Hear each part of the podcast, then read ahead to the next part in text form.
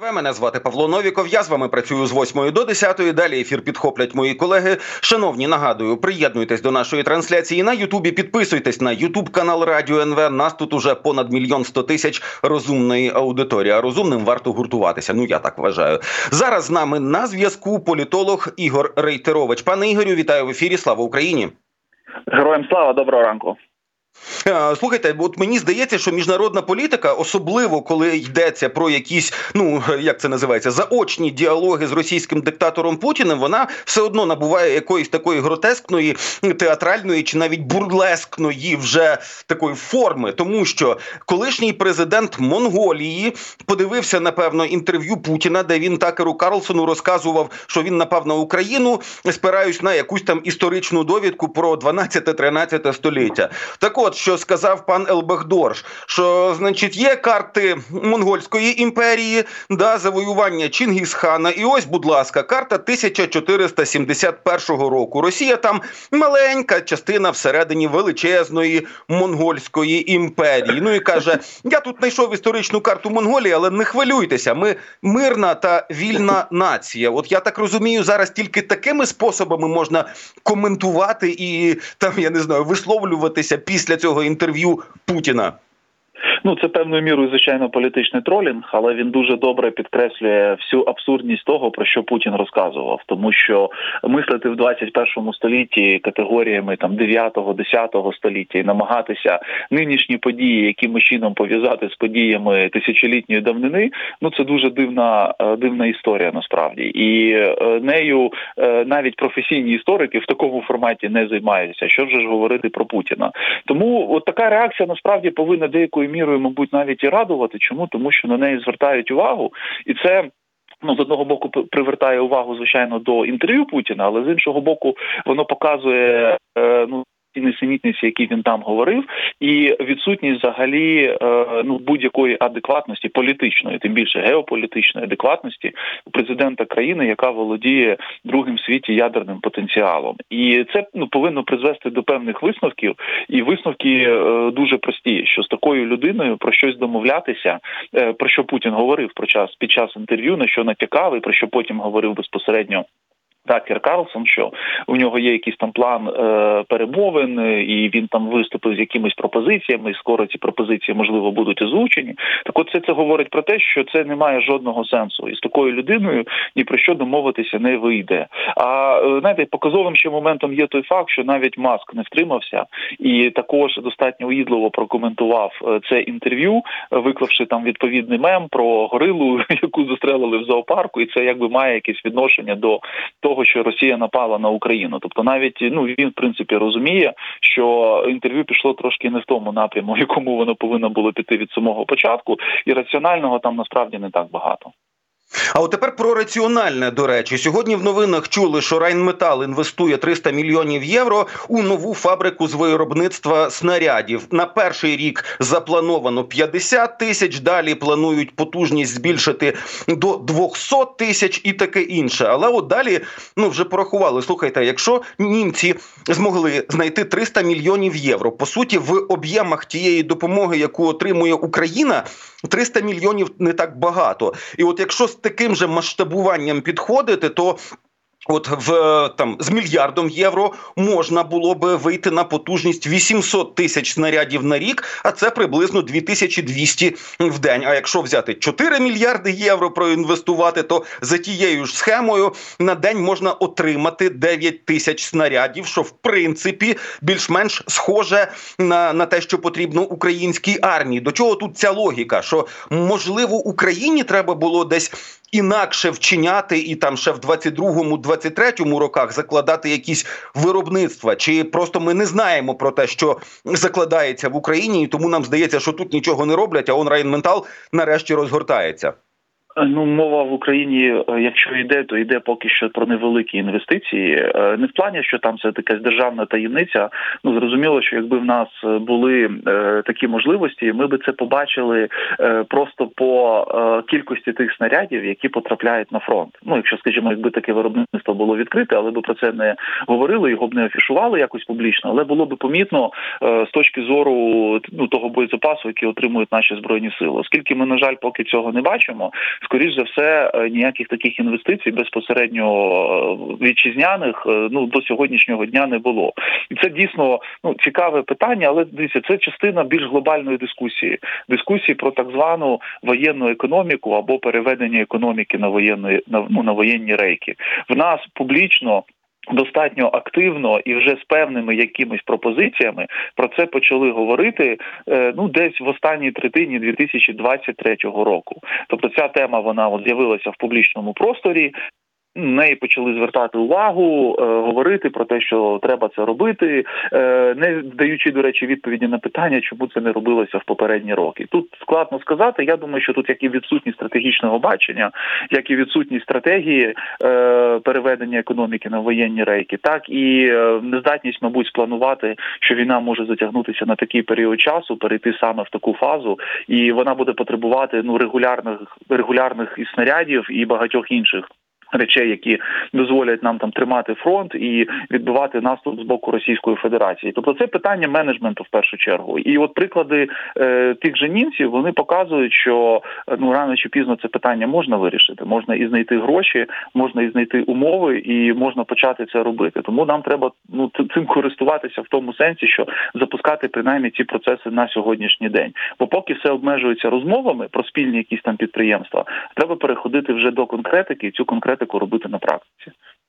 Ну, власне, да, тут може бути ще такий, знаєте, напівтролінговий варіант, що з цим робити. Якщо ми пам'ятаємо, то після початку війни, ще з 2014 року, оскільки в Україні просто ну там вибуховою швидкістю, да, з вибуховою швидкістю розвивалися різні волонтерські рухи на підтримку війська, то вже тоді почали жартувати, що якщо військо скаже, що нам треба якось десь тут намутити ядерну бомбу, то волонтери її зберуть, а ще додадуть бутербродів, там я не знаю, чаю і якихось смаколиків. Так от, якщо от є повідомлення від Олега Гороховського, це співзасновник Монобанку. За час повномасштабного вторгнення лише через цей банк уже задонатили більше мільярда євро, а точніше 43,7 мільярда гривень. Ну тобто, ми розуміємо, що не лише через цей банк проходять волонтерські платежі, не лише через рахунки цього банка люди збирають донати. Ну і от е, можливо, якраз якась частина активна українського суспільства вже перейшла на військові рейки.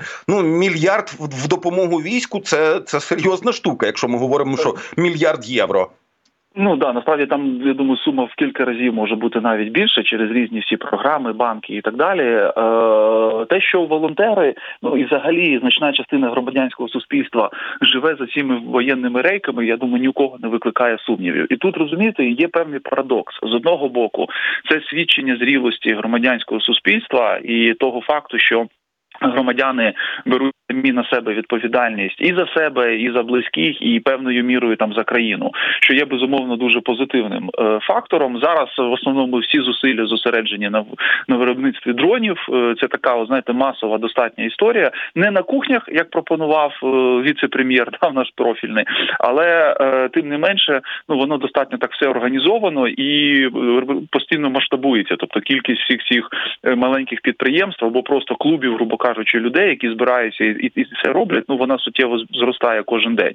З іншого боку, тут є проблема, і проблема полягає в тому, що на певному етапі Починаючи ще з 2014 року, і е, як це не дивно, потім вже після 22-го року, після початку широкомасштабного вторгнення, держава настільки звикла, що волонтери, громадянське суспільство закриває значну частину питань, які безпосередньо знаходяться в компетенції держави, що вона ну держава просто перестала звертати увагу на ці сфери і робити те, що вона повинна робити, грубо кажучи, розслабилася, і ця проблема на, на, на превеликий жаль зберігається до сьогодні.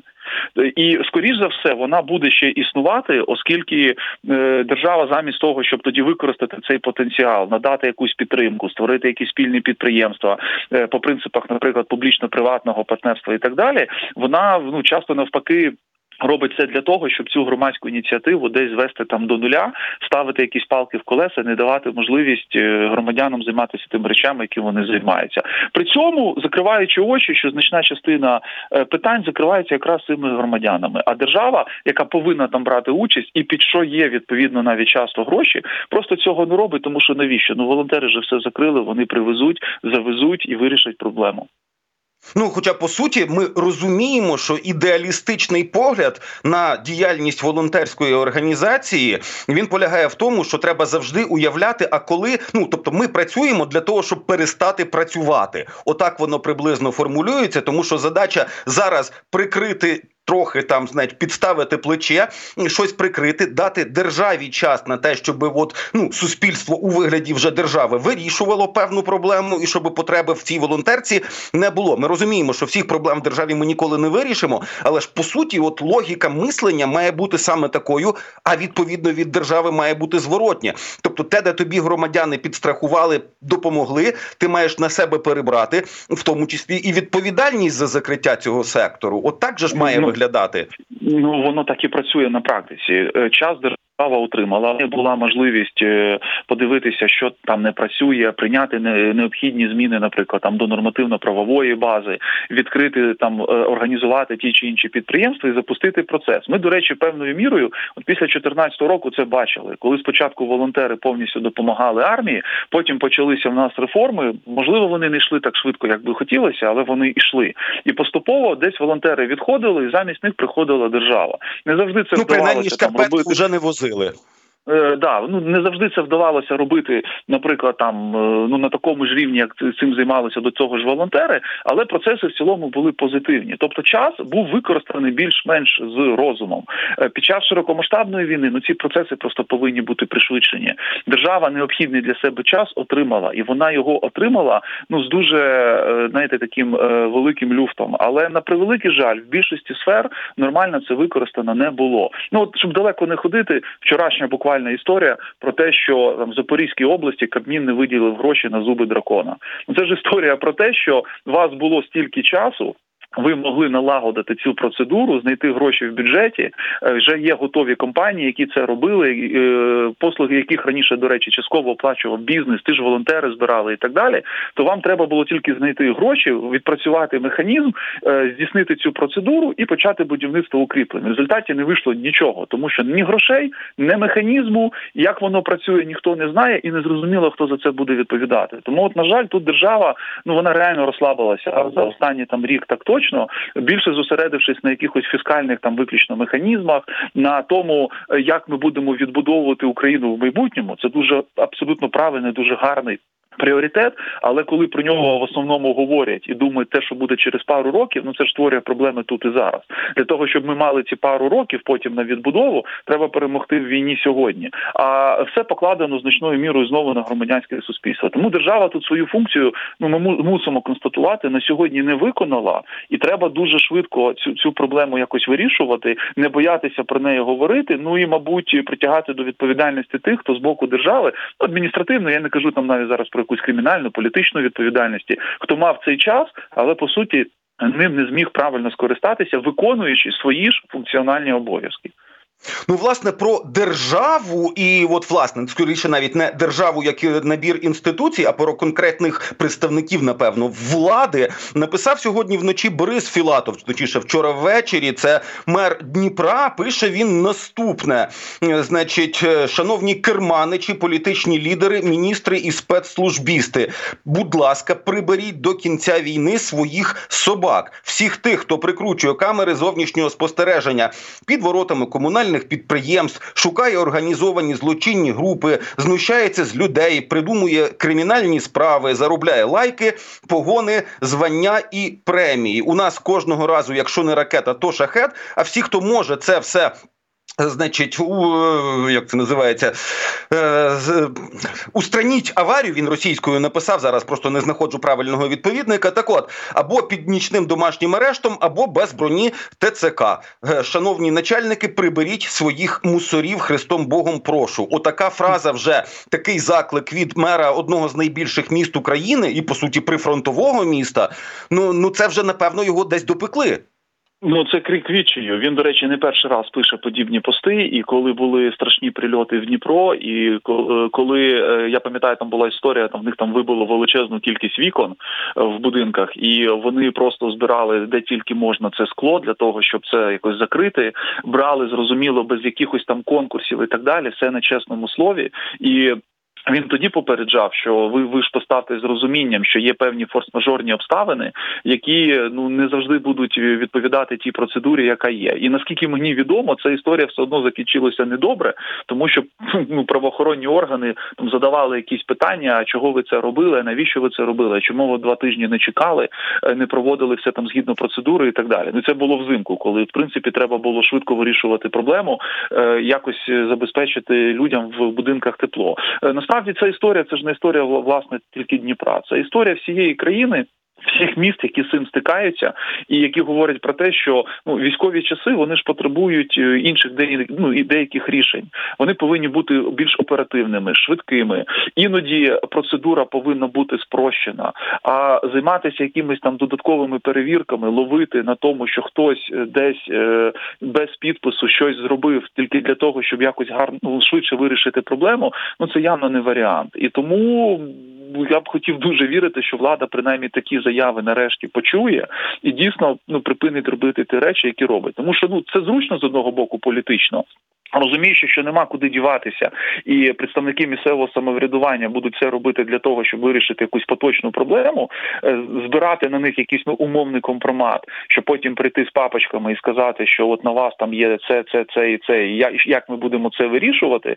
Ну це дуже погана насправді історія, тому що вона закінчиться тим, що ці люди або припинять просто робити те, що вони повинні робити. Я маю на увазі представників місцевого самоврядування, е, підуть там, скажімо, з посади, скажуть, що ну навіщо нам цим займатися, якщо що б ми не зробили, воно потім буде трактуватися от в такий дуже е, поганий, скажімо, спосіб. Або це призведе до якогось дуже жорсткого конфлікту, е, ну стосовно якоїсь однієї конкретної ситуації, чи в цілому того, що от відбувається в країні, якраз між місцевим самоврядуванням і правоохоронними органами і центральною владою. У нас це так між ними. Відносини, м'яко кажучи, останнім часом не дуже, і от створювати такі додаткові приводи е, для е, ну якихось конфліктів. Ну ну це явно дуже погана політика.